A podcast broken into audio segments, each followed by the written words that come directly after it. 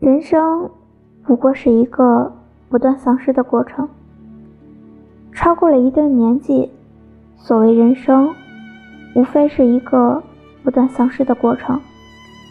对您的人生很宝贵的东西，会一个接一个的，像梳子糊了齿一样，从手中滑落下去，取而代之的是落入手中，全是些不值得一提的伪劣品。